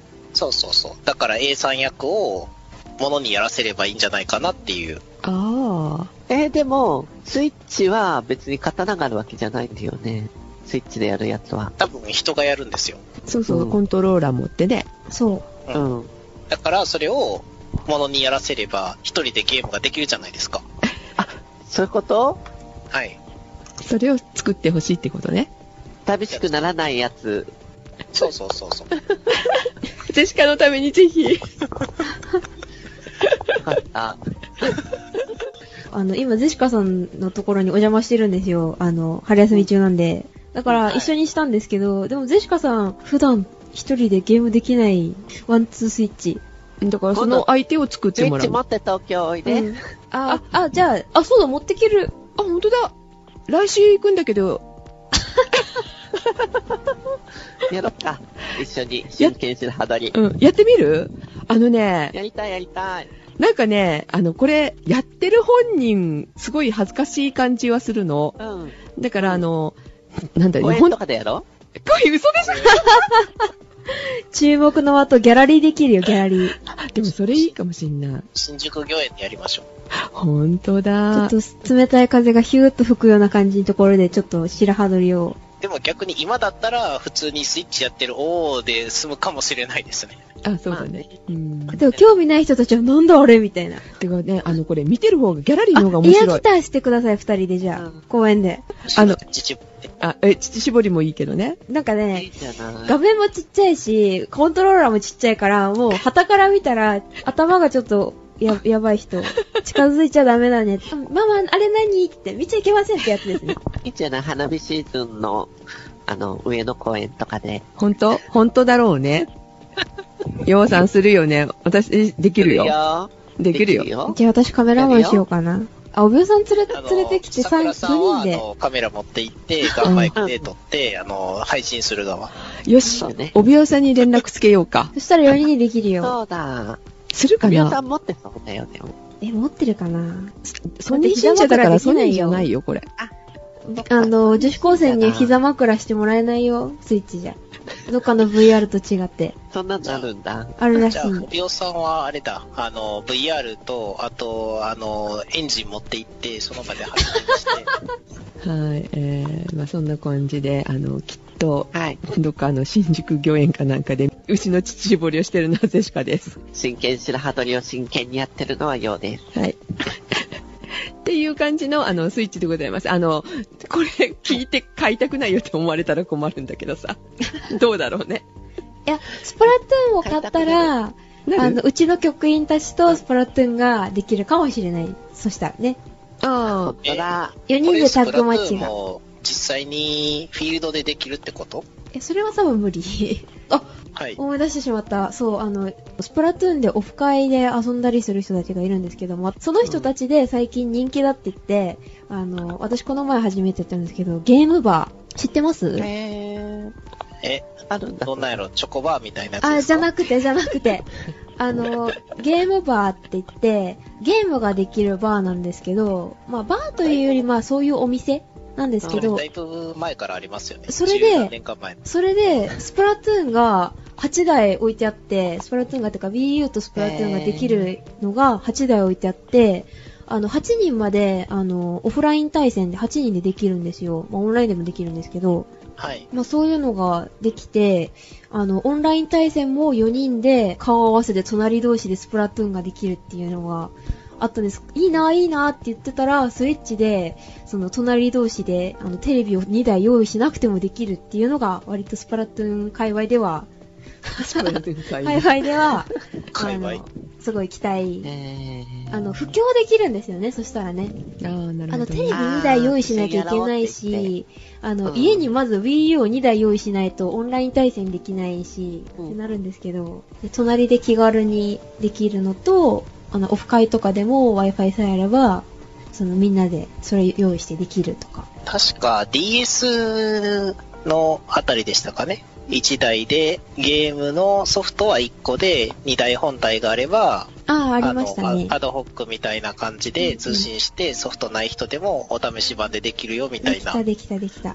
あれがさらにハードが1個でもできると。あ、ソフトはいるのかなソフトは多分いります。まあ、今度の発表の時にまだ、あの、ねスプラトゥーン発表、正式発表というかなんか、詳細はまだわからないので、夏頃発売なので、で、ん今月の15、26日に、まあ、1時3時間ずつ、1時間1時間1時間で、なんか体験が枠できるので、体験ができます、そのまんま。へえ25日土曜日の4時から4時59分、12時から12時59分、えっと、20時から20時59分っていう、まあ、世界同時なので、その4時とかや、なんか早い時間もあるんですけど、それが25、26日とあるので、ときめいて私てねはだから朝5時まで起きといて、無事に寝て、12時に起きて、そこから12時の枠と20時の枠をやろうかなと思ってます。でスプラトゥーンしてない人はちょっとよくわかんないと思うから、うんあの、ワンツースイッチに話戻してもいいですあ、かはい。あはいの、すいません1個聞こうと思ってて忘れてたんですけど、どうぞはい。スイッチって Wii U はできないんですね。できないですね。うん Wii もできない。うん Wii もできないうんうんあの、えー、64もできないできないですね。 あの、ゲームのカードがもう全然違うものでしたね。うん。はい、互換性はちょっとなさそうなんですけど、で、あの、ワンツースイッチ、えっと、最初にできるゲームが10個ぐらいしかないんですけど、クリアをしていくと、ゲームがバーンって出てくるんですよ。タイトルが別に。うんで、今からちょっとね、タイトル言いますので、気になるのを言ってください。答えてあげましょう。ちょっと想像がつくのはやめとこうか。ガンマン、はい。想像つくよね。うんコピーダンス、これは言いましたからね。わかると思います。真剣白羽取り、これも想像つきますよね。はい。ピンポン、はい。魔法使いウィザード。魔法が使えるようになるんですね。そそう、アブダカダブラーっていうあの、ハリーとトム・リドルの、このあの、決闘のシーンを、もうう。一ハ度っリーてポやつッ。ハリーポッターねうん。ハリーポッターが、あの、杖を持って戦うんですけれども、殴り合って、殴り杖でガシガシ、魔法でね、魔法で。魔法の光線を出しながらみたいな。それがうん、できる。意味がわかんないでしょっていう、あの、魔法使いウィザード。うん。っていう、あの、杖を使って魔法で戦うっていうことができます。あと、電話版。はい。あ 想像ついた人どうぞ。ーなんはかい、多どう分ぞ所、所定の位置に手を置いといて、なった瞬間に、誰が早く取れるかを競う。大体合ってる。それプラス、はい、もしもしって言わないといけないっていう恥ずかしいゲームです。じゃあそれ公園でやろう。で やろう いいよ。あとね、モデルウォーク。なんとなく想像なつんきとなまくす。わかる。こう、モデル歩きをして、なんか点数がつくみたいな。で、ポーポーズ取るんだよ。ポーズもとる。うん。それも恥ずかしいよ非。常に、公園でやりたいね。絵、絵が強そうですよね、絵力が。うん。うん。じゃあ、ハイヒール履いてくる。ちょっとパリコレみたいな衣装で来てくださいよわかっ。た撮りますから。はい。ひらひらで。ビーチフラッグ。それ、もう大わ丈かる夫ですかえ 脱い でる脱いでビるーチじゃなくて。あ、じゃあ水着も用意します。うん。さ寒くない寒そう。直前まであの、あの、ベンチコート用意しておきます。 まあ、ゲーム自体はこう、予想がつくかなって感じなんですけど、うんあの、予想がつかなかったのが、あの、もう先ほど言っちゃったからあれですけど、ミルク。でもね、どうやるのかが全然想像つかないんだけどね。本当に乳絞りです。したことありますえ、だから何を絞る のえ、乳を絞る。牛の、牛の乳を絞る。いや、それはわかるんだけど、うんだから多分、ゲームのコントローラーをもコントローラーを絞でる。そいや、持つかなんかして、えーっと、しゃがんで、中中腰っていうか、それぐらいの高さにして、 ほいほい。そこまで。ちゃんと指の動きも、あの、乳を絞るように、こう、上から下にシューッとこうしなきゃいけない。多分。あーギュッて握っても出ないでしょミルクって。ああ、スイッチで角キュース出たらやりたい。え、スイッチのコントローラーってそんな、あれなのなんか、ボタンもあるけど、ボタン以外の、なんていうの、握る、握るとこがスイッチかセね。ンサーとかあるの握るところにスイッチがあるって思った方がいいかもしれない。センサーじゃなさそう。センサーじゃない、センサーじゃない。センサーはついてない。加速度センサーとかはついてるけど、あの、赤外線的なあれもあるよね。あの、早食いの時にはついてる。うん、ついてる、つついいててる。るね。で、あ、大食い店コンテスト。これが先ほど言った。え意味がわかんない。え、普通に大食いコンテストするんですよ。いや、食べない。あの、コントローラーを目の前にこう置いて、もうひたすら口をパカパカパカパカパカパカパカ想像。力です。想像力です。それが、早食いしてください。そのコントローラーが、あの、ホットドッグだと思って、でも、ホットドカッメグ、ラで撮ってるのカメラがカついメラてる。で、カメラ、カメラで撮ってるんカメだ。ホットドッグはついてないんですつかいてない、ついてなうんつい。いてればよかったのにねああ。そう。その食べてる様子がね、自分はもう真剣だからわかんないけど、桜がしてるの見てもう大笑いした。うん私もデシカさんがやってるの見て、大笑いした。で、えー次、カウントボール。カウントボールが先ほど言ったあの箱の中にボールが入ってるから、いくつ入ってるかっていうのを当てるっていあーはうい。これはあの、見て面白くはないですけど、家の中で静かにできるかなっていう感じ。あと、ソーダ。炭酸水ですね、ソーダ。飲むの違うの、振るの。いや、言っちゃダメだよ。ええ、振るとプシューってなるのそう。ぇ、まあ、プシューと刺さるもあんの、コねン。トローラーがプシューって。あの、それも想像力だから、あの、ふ風船割りゲーム的あなー振動、で行くのかな。そう振動で伝えてくれる。振動が。それも一人じゃ面白くないじゃないですか。何人かいて、風船割りゲームあるじゃない。風船割りっていうか、うんうん風船膨らま、どんどん膨らんでって、うん。。で誰かに渡した時割れるみたいな。黒ひげ危機一発みたいな感じ。そう二二つのコントローラーを持って、うん。あの、渡して、っていう。はい。で、金庫破り。あの、ダイヤル式の金庫を破っていく。うんそれが回していくえと、金塊とか入ってんのそう、あの、破れたら、あの、ちゃんとご褒美もらえますけどね。えー想像の中で。はい。、その中で ね。はい髭剃り。あなんかこれ CM でやってた、ようちゃんが。わかる。自分でやってて、あの、すごい、髭の剃り残し方がすごかったって笑える形で、そうゼシカさんね。ね、ひどかった。想像力足りませんでした。と、ちょっと赤ちゃん。赤ちゃんを隣の人に渡していって。違う違うえどこで泣くか泣いたらダメ。違う違う違う違う。それもいいね。あの、よ、赤ちゃんようさんのが。をうん。抱っこして、寝かせて、下に置く。うん。うん下に置くの赤ちゃんを寝かせつけるのは何が大変一番難しいかっていうと、うん。こう、抱っこして寝るまではできても、それを下にああ、ベッドに戻すっていのうのか。が、そあう、あ。それが難しいから、うん。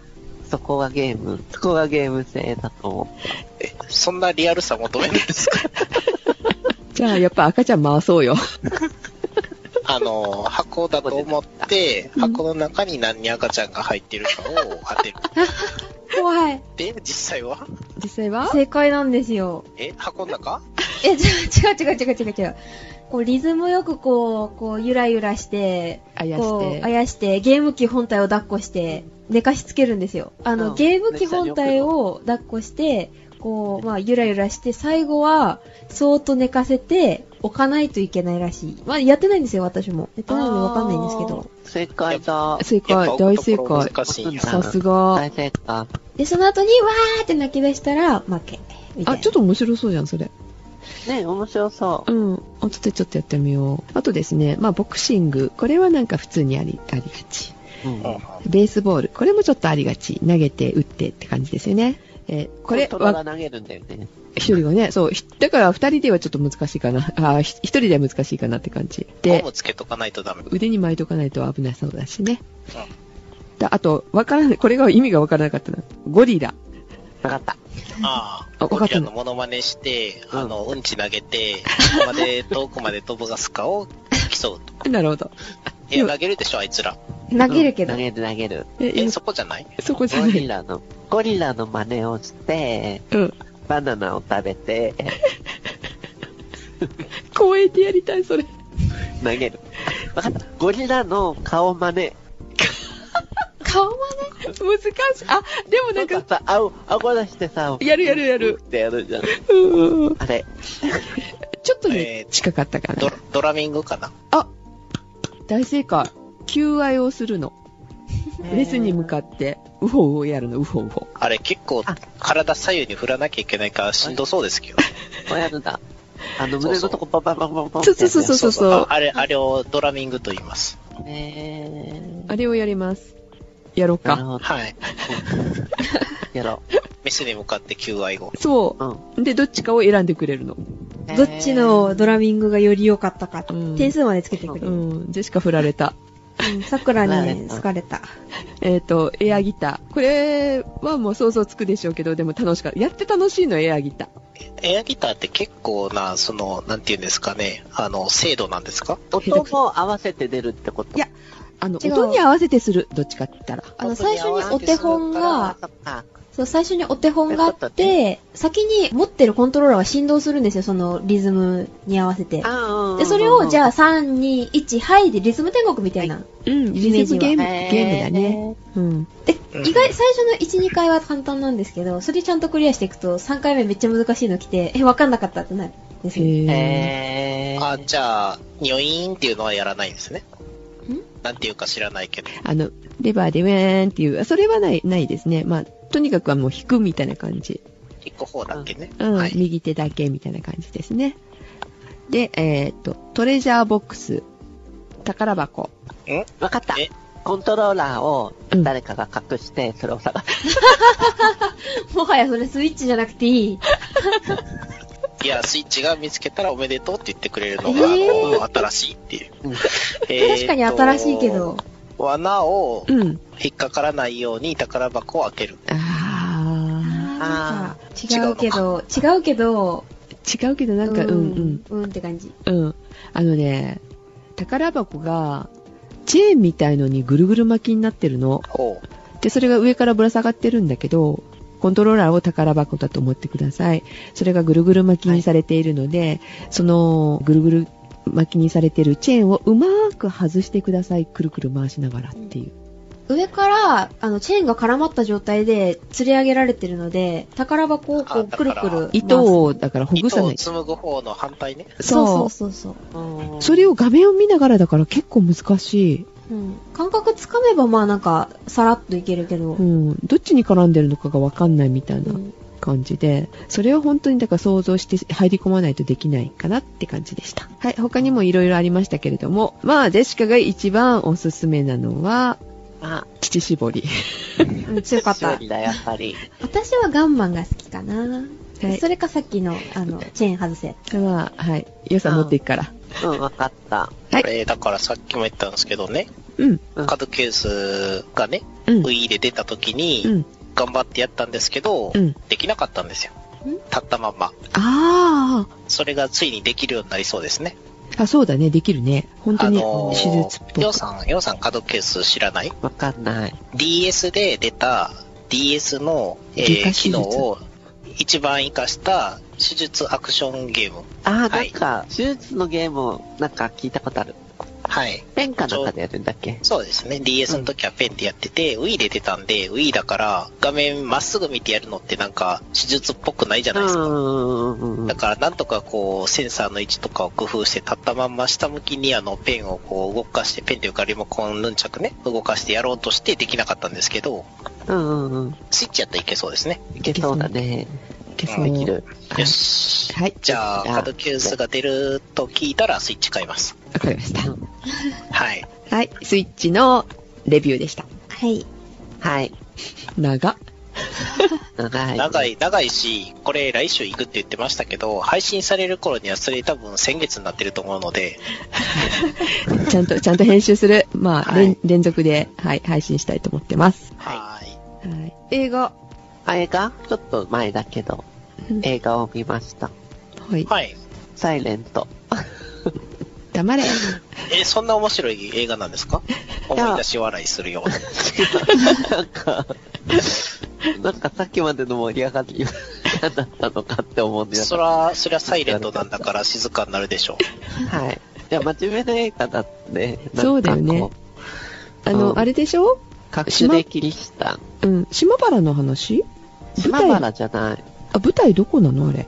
舞台はね、どこなんだろう後藤とか、後藤だってる後藤あー、ご、五島って五島列島のことあれ後藤あれなんだっけ長崎の方の話は。島原長崎の方。あまあ、ー。長崎の方。う。まあ、隠れキリシタンは大体九州がメッカですからねう。ん。 ね。で、何の話すればいいんだろう面白かった。面白かったっていうか、星5つ中いくつですか5つあ、満点が出ましたか。満す点。ごうい。んちょ、ちょっとだけいいですか邦画ですか、洋画ですか難しいね。洋画だけど、洋画ですね、一応。洋画だけど日本人が出てるんでしょ、あれ。そう。監督は、洋画、洋画っていうか外国人の監督さうん。ん。でも、俳優さん、出てる俳優さんは、うん。もちろん、あの、宣教師が来るので、宣教師の役は外国人の役だけど、うん。でも、日本の、その、なんていうの土地の人っていうか、うん。現地の人は日本人が全部やってるからう、ん。なんかすごいうん、邦画っぽい。で、テイストもまあ、なんか、洋画っぽくない感じ。すごい邦画っぽい感じなんで、すごいだから、日本をちゃんと描いてる。あの、変な、あの、曲解したような日本じゃなかそうっそうた。そう。海外から見あた日本じゃなくて。のちょっと比較していいのかわかんないけど、うん。ラストサムライとかとは全然違うね。ああ、あれはね、そうだね。あれも日本が舞台の洋画じゃないですうか。ん。あれより全然日本の、どっちかっていうと、まあ、時代劇までいかないけど、うん。もう時代劇よりももっとリアルかもしれない。あのあ日そ本う。の、その、どっちかっていうとその歴史、歴史ものっていうか、うんうん。大河ドラマとかに近い感じですかね。大河ドラマでも、そうですねうんうん最近、最近のやつチラッと見たら、うんセリフ回しとかが全くもってなってまなあくて、そうですね全然歴史交渉ができてないから、ちょっとそれも違うな、でもまあー昔の大河ドラマぐらいな感じなのかな。うん。みむかうん昔のちゃんとやろうとしてた頃の大河ドラマみたいな感じたいですよなね。感じはあるかもしれない。あ、それとごめんなさい。サイレントじゃなくて、サイレンスね。あ、サイレンスか。うん。うんで、今ちょっと調べて、サイレント出てこないからおかしいなと思って。沈黙ですね。ね、そっちですね。サイレンスです。ほうほうはい。まあ話としては、おあらすじとしてはネタバレない程度に、うんあらすじを話すと、うんキリシタンっていうか、あの、宣教師の話なんで、はい。で、長崎で、うん。その各キリシタンが、こう、迫害されているうん。ところに行く話、宣教師が行く話です。うん。うんで、まあ、沈黙っていうそのタイトル、サイレンスっていうタイトルは、うん。いくつかの意味が結構、そこの中に織り込まれているで感じなので、まあ、それはちょっとネタバレになるので、うん。一応、あれなんですけれど、はい。最初すごいね、迫害されて、人がこう、たくさん残酷な感じで殺されたりするんですよ。うん。最初っていうか、まあ、最後までそうなんだけどう、ん。だけど、その、主人公の宣教師は、うん。結局最後まで殺されないのね。へーで、うん。その、その、なんかあれがすごくて、その、結局、殺すことは簡単にできるんですけど、だけど、殺すと、殺せば殺すほど、なんていうの、信者っていうか、うんその、隠れキリシタンたちは、うん。そこにすがるっていうか、あの、もっと深刻化していくどんどうん。ん。その、余計に、こう、深く信じちゃう。うん。うん。うん。っていうのがあるので、その宣教師を何とかして、落キリスト教今を捨てさせる。日。うん。うんはい。は捨いて。させる。その、そ踏み絵を踏ませようとするんですよ。はい。はい。っていう、その、か心の葛藤とか、うん。うん、もう踏めば、それで平穏が来るんだけど、うん。でも、踏まないうんっていう。ところの、うん。その葛藤とう、ん。いろいろもうそれ以上はちょっとネタバレになるので言わないんですけど、はい。すっごいそういう葛藤とか、あとやっぱり宗教的なやっぱりことがすごい多いですかね。うん。うんまあキリスト教、キリスト教、日本だとね、あんまりやっぱりキリスト教的なものって、うん。なんていうかあんまり浸透してないっていうかあれだけど、うんまあ私一応キリス、ねあの、キリシタンなんでう、 ん。うん。隠れてはない。隠れてはいないです。 はい。あその時代じゃなくてよかったと思ってますけど、うん。うんまあ、あれですよね。ちょっと気になったのは、ネタバレ気にしてるんですけど、ネタバレをしても面白いような気がしてるんですけど、うんその、あなんていうのかな。そうですね。いいネタバレしてもそうですね。あの、1回見ても多分2回目見れるような感じの作りかなと思って聞いてるそんうでですけど、すね。まあまあ、一応伏せといた方が面白そうということですよね。そうですね。やっぱりう先が分かっちゃうと、その葛藤のところも、うんなんていうかな、白心的に、なんていうの、こう心に迫ってこないかなうんっドてキちドょっキ、とド思キったドキしない。うんドキドキっていうか、やっぱりその葛藤するところがやっぱりあるので、その心の動きっていうか、うんこの人どうなるんだろうっていう、そってのいう、ドキドそうキそうそ感。うそう、うんうん。これ、原作は遠藤周作さんのですね。収穫はい、はいそうね。うんあの人も有名ですね。うん隠れてないキリシタン。隠れてない気した。そうか、うまくできてる映画なんですね、じゃあね。すごくよくできてる。うんで、音楽が一切ない、一切ないのかなの音楽ないんですよ。え、あ、そうなのああ、音楽がない映画っていいのが多いですよね。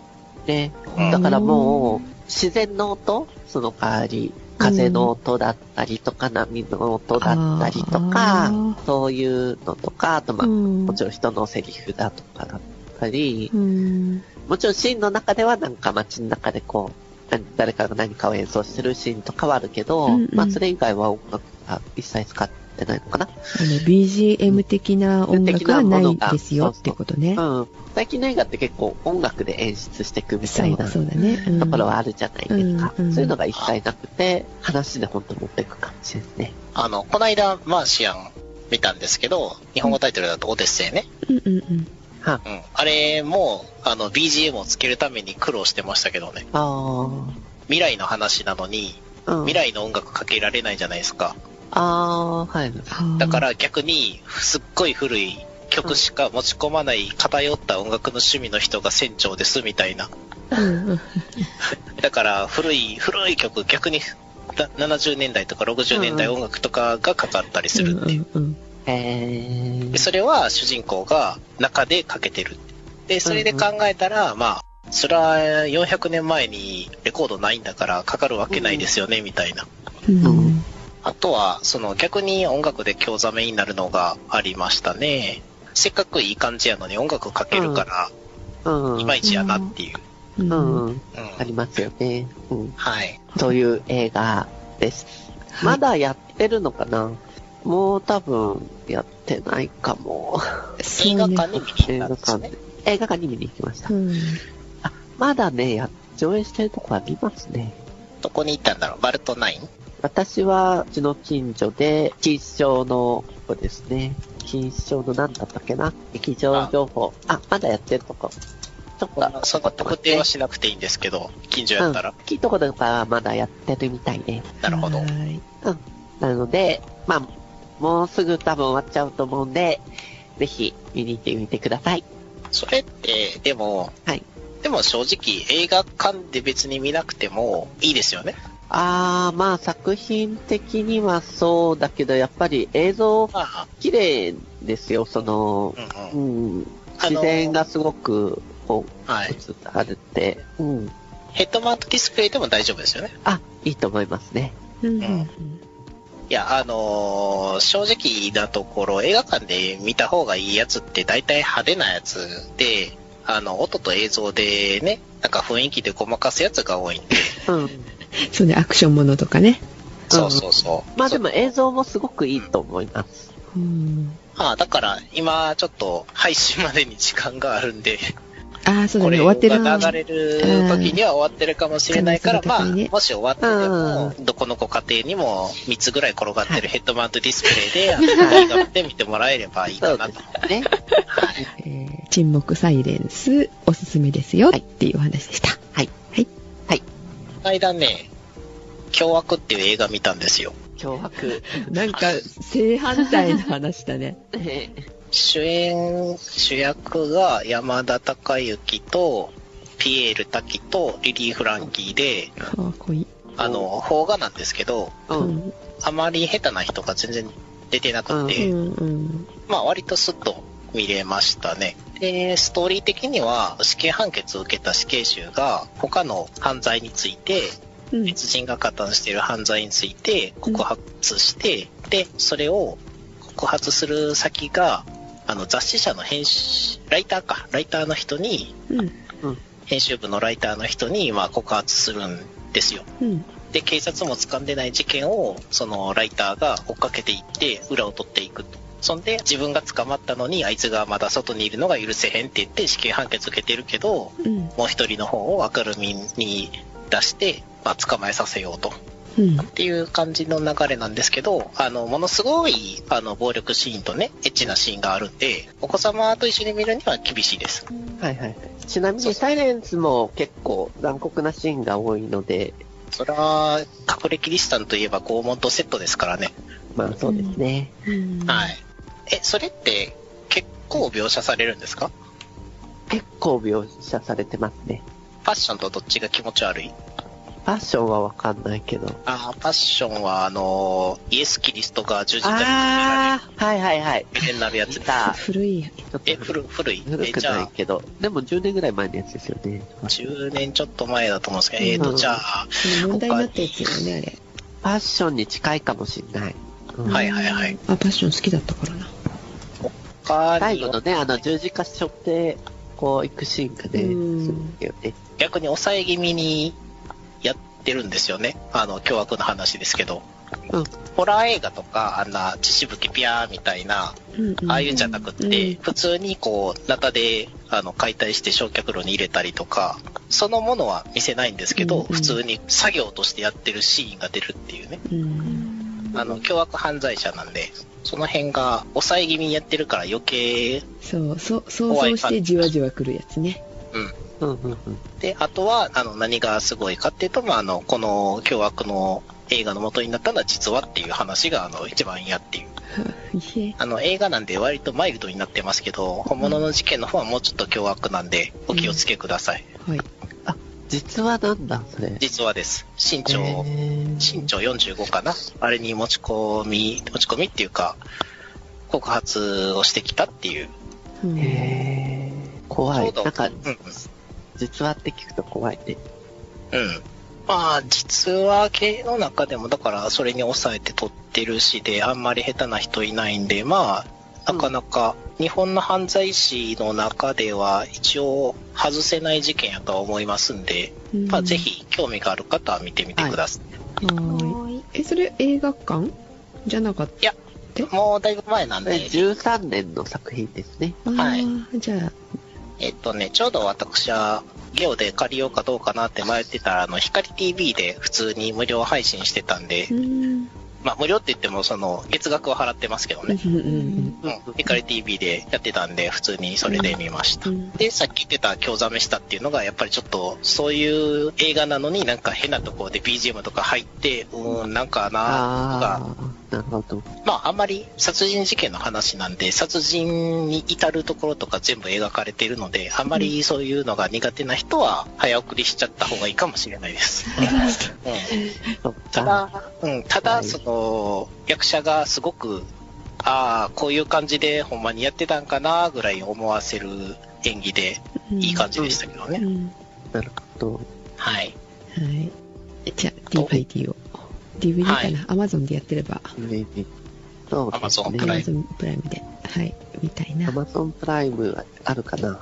あ、ちなみに、アップルの、なんだっけ、アップル TV で見れるやつうんうんはいはい。のレンタルはある。へーしてみよう、週末。残酷なの好き残酷なのが好きなわけじゃないけど、まあ、私はなんか知らないけれども、あの、割と犯罪史に残るような事件とかを調べるのは、うん好きというか、なんか、興味がありますね。刑事事件のも好きだなサスペンス的なのは好きうん。なんでこういうことになったんだろうとか。うんうんうんあ、じゃあプライムビデオありました。あお無料で見れます、プライム会議は。ただよし今からはいということでじゃあ終わります早い。はーい。はいということでお届けしましたのはジェシカとようと。シオンと、さくらでした。おやすみなさいおやすみなさおやすみー。ないさおい。やすみなさい。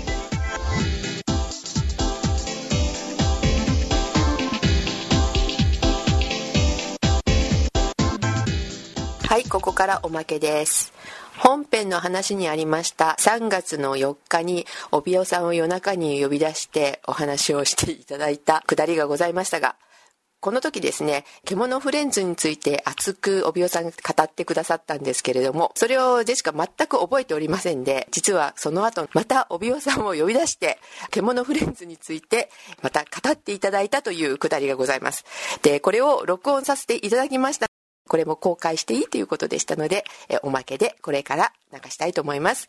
よかったら聞いてください。獣フレンズの編です。獣獣フレンズの話、この間獣フレンズの話を聞いて獣フレンズって何よってヨウさんとすごい話をしてたじゃないですか、でその時あのジェシカは酔っ払ってたので あんまり記憶がないんですけどおびおさんが獣フレンズって絶対聞いてるふりでしたよねあれいやいやもうもう分かんないあこいつ聞いてるふりだと思ってそう、ゼシカさん聞いてるふりうまいんですよ。よく話しかけるんですよ。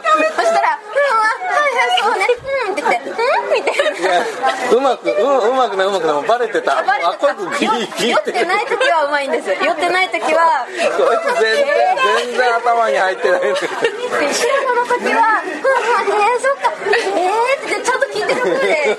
今日は私をディスるかそしたら、うんみたいな。いやでもでもなんか獣フレンズってなんだろうっていうのを聞いててすごい熱く語ってらっしゃっていやいやいやだってあの時僕はシラフだったからなんか論理的に獣フレンズの素晴らしさっていそううのをなんかいな遺伝子的にすごいっていうかななんかあ遺の伝子じゃなくて進化的にあすご進い化的にすごいって言われたんだでなんかすごい話をされててへえそんな深い話なんだ見なきゃと思ったけど翌々日の新聞に獣フレンズの話が載っててー IQ が低くなるこの番組を見てたらみたいなそれそれ書いたやつねあのやっぱり見方が浅いのアホなの見方が浅いのそういうことなんですねであれはねやっぱ獣フレンズは見る側に対してすごくあのサイエンスに対する知識を要求するんですよだからその知識がない人はそのなんとなくバカっぽいアニメに終わってしまってだからそこであれはねバカ発見機なんですアニメよりもバカ発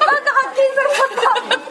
周りの友達みんなバカだ。じゃあ見てあの深くあ、しまじろうじゃんってみんなしまじろうって言うんですよ。だなそれバカ発見機に行ったんいでやす本当にええどの辺がすごいんですかもう一回いやだからだってあれは人類の進化の歴史をたアニメで辿ってるんですよ道具が発見されてそれから火で調理することが発見されたりとかああなんか記憶が戻ってきた、うん、文字が発見されたりとか結局あの主人公のサーバルちゃんがカバンちゃんが誰なのかっていうのを見つけ出すストーリーでしょでカバンちゃんって何も分かってないけど見てる側かテレアニメ見てる側からすると人間人ってすぐ分かるんですけどそれをそのアニメの世界の人たちが解き明かしていくお話になるだからカバンちゃんだけが文字が読めるあそうだそうだそうそうやって言われてたカバンちゃんだけが火を使える道具を使えはいはいる、ね、ある時にその図書館に行った時に図書館の物知りの人その物知りの人も人間の文字とか全然読めないんだけどそのカバンちゃんが文字を読んで火を使うっていうことを見てあこれは人だと。そういう人類のそのすごい偉大な37億年の進化の歴史をたどってるんだけど前回はなぜか温泉会になったのねここで温泉会来るかあれはねやっぱりあの地球の37億年の歴史をわずかワンクールでたどろうという壮大なお話えー、あじゃああれはあの普通の動物たちがその進化していく追い越していくかもしれないっていうちょいちょいちょいちょい普通の動物たちはもうあくまで普通の動物なんですよそうなんですかで普通の動物たちがえカバンちゃんは何者カバンちゃんは人なんですけどだから普通の動物たち目線で人の進化の歴史をたどるお話なんですよでテレビを見てる人たちはもうその全ての全体像が最初から見えてるわけねで全体像が見えてる中でその動物たちが人の進化っていうのを追っかけていくのを上から眺める箱庭的な、えー、神目線みたいなうん、神目線でだ見かてらる動物目線で見ないとわからないって話ですよねそうそう人間目線で見たらもう第1話から答え見えてるんだからでも答えが見えてる謎解きを追っかけていくっていう楽しみは当然あってだからそれがここなんですよだからこのこのこのサーバルちゃんたちがどうやってこのわ僕らに答えが見えてるこの謎解きを解いていくのかなっていうほら深いでしょ怖い 私遺伝子の話だったっけねっていだうからな進化の話や進な化の話だったっていうのを酔っ払いながら「あーすごい話してるえー、見なきゃ見なきゃ」 もうね何も伝わってこなくて結局見なかったですその後あれって土曜日放送でしたかね今日が最新話ですかねもうそろそろそろそろそろ終わりだからなんか3週間か4週間前ぐらいに友達ん家に行った時にみんなで麻雀しててそしたら私がボロ勝ちしてたんですよだからはもうどうにかしてバカにしなきゃいけないって言ってあのみんながこう「獣フレンズ」を流し始めてだんだん私の点数が下がってってマイナスになってって飛んでとかしててだから本当にこれはバカになるから見ちゃいけないでも気になるで見てたんですよちゃうなあれはあのーやっぱりそういうの分かる人じゃないとそういうバカになるアなるニメほどなんかみんなが「わあすごいそうなんだね」ばっかり言っててもうだんだんだんだんみんなの会話レベルが下がっていくっていう 見てる側のレベルだあるセリフの語彙的にはそういう感じだけどそうそういう感じそうじゃなくいやてまあ実際いろいろ普通に喋りますけどねだからそのキャラ設定としてそういうおバカ設定そうそうそうああーなるほど君は何々ができるフレンズなんだね振り込むのが上手なフレンズなんだねとかずっと そ言っててうだだから次のあの4月15日のイベントもあのモノ君はモノアミンが少ないフレンズなんだねあみなみすぐあのググりま したモノアミンが少ないフレンズっていうのはあの引きこもりとかねあのうつとかねそうそういう意味があのキャッチコピーの裏にあるんですよモノアミンの少ないフレンズってだからその僕のことなんで、えうん、あの外に出るより家でゲームしてる方が楽しいフレンズなんですよー、あじゃあここあじゃあおびおさんとフレンズだああそうねモノアミンが少ないフレンズ私もヒッキーかなええいやヒッキーヒッキーあ何かイベントがあるから出ていくんだおびおさんがイベントなかったら行かないでもだからといってその例えばイベントの翌日とかに5 0キロ自転車で走り回ったりといかなんかあの買いたいものとか例えばお菓子とかなんかグッズとかを全部調べてそれを自転車で全部回ったりとかしませんよ自ね転車乗る時点でちょっと世界が違うと思うなやっぱりあそうなのか引きこもりは自転車乗らないあでもここはあの電車がないから学校まで学校までないから、まあ、しょうがなく自転車乗ってるなあじゃあ私もしょうお金がなくてしょうがなく自転車電うっ車しに乗る電車電車ょうっしょ車もあるいやだってこの間のホテル見たでしょ あれはちょっとびっくりしたびっ 何そくりれした正直びっくりしたホテルにね酔っ払ったので危ないからってお坊さんが送ってくださって3回ぐらい聞いそたのそのそのホテルがえこんなとこみたいなホテルでもこんなとこっていうので驚いたのと値段で驚いてあでもバックパッカーっていうんですかああいう人たちが泊まるのがあの辺は多いみたいででその後もこう調べたらやっぱりそういうとこが多いんですよで今回もそこ泊まろうかと思ったらもう満室でしたあーで、えっとおびえさんの人も15日も泊まろうと思って調べたらダメえこれは車中泊かって思ってカプセルホテルですかではなくカプセルホテルっぽいけどちょっと違うかな失礼いたしますありがとうございますロッカーがすごい広くってロッカーロッカーがついてるんですよそれがロッカーって普通ちっちゃいロッカーじゃないですかあの、まあ、5 0センチ5 0センチぐらいですかね奥はまあ7 0センチぐらいあるかもしれないけどっていうんじゃなくて多分えーっと畳1畳分ぐらいのロッカーがついてるそれ部屋よりロッカーの方がねえそこでロッカーの方が豪華なんじゃない私そこで正座して寝れ正座じゃないわ体育座りで寝れるあだあのうんそうねたた立つのは全然大丈夫だけどで寝るところも外国人をあの考えてるからそれがあって広い外国人のバックパッカーとか荷物が半端なく多いからさなんかここんなこんななこんなの背負ってるからだから私あの自転車あ自転車見てないですね自転車も入れて荷物も3つぐらい入れて入りましたからねそのロッカーまあ畳1畳だったら入りますよねで近さは出ないかもしれないけど意外とカットですよねなんかこちら側の人間ではあ一緒にしてすみませんでもこちら側の人間じゃない気が違う違するう違うすごいタフですよね体力はあるけどあの家の中が好きよいや僕体力ないよ 私も体力ないんでいや一緒一緒一緒 一緒いや体育ない方がいいと思うあ違ういや体育は好き体育はあった方がいいって言ってるタコは好きな んですよあそれはまた違うななんか運動は別にできるんですよできるんですけど歩くのはなんかよくわかんないい 歩く機能いらないですよねらないです私も歩くのは嫌かな自転車がいいセグウェイがいいあれぐらいいやでも邪魔になるからな空飛ぶ方がいいかなあとこうでもドアがいいですよねそんなこと言ったらねいいねはい、ここんなとこですかね。でもとりあえずあのお分かりいただいたでしょうか皆さん。おま見けて見てね見て見てねね見てねもうあげる時には終わってるかもね。あああバカ発 見機なんであははバカだバレてのる多分 DVD とか出るでしょうし。見てね。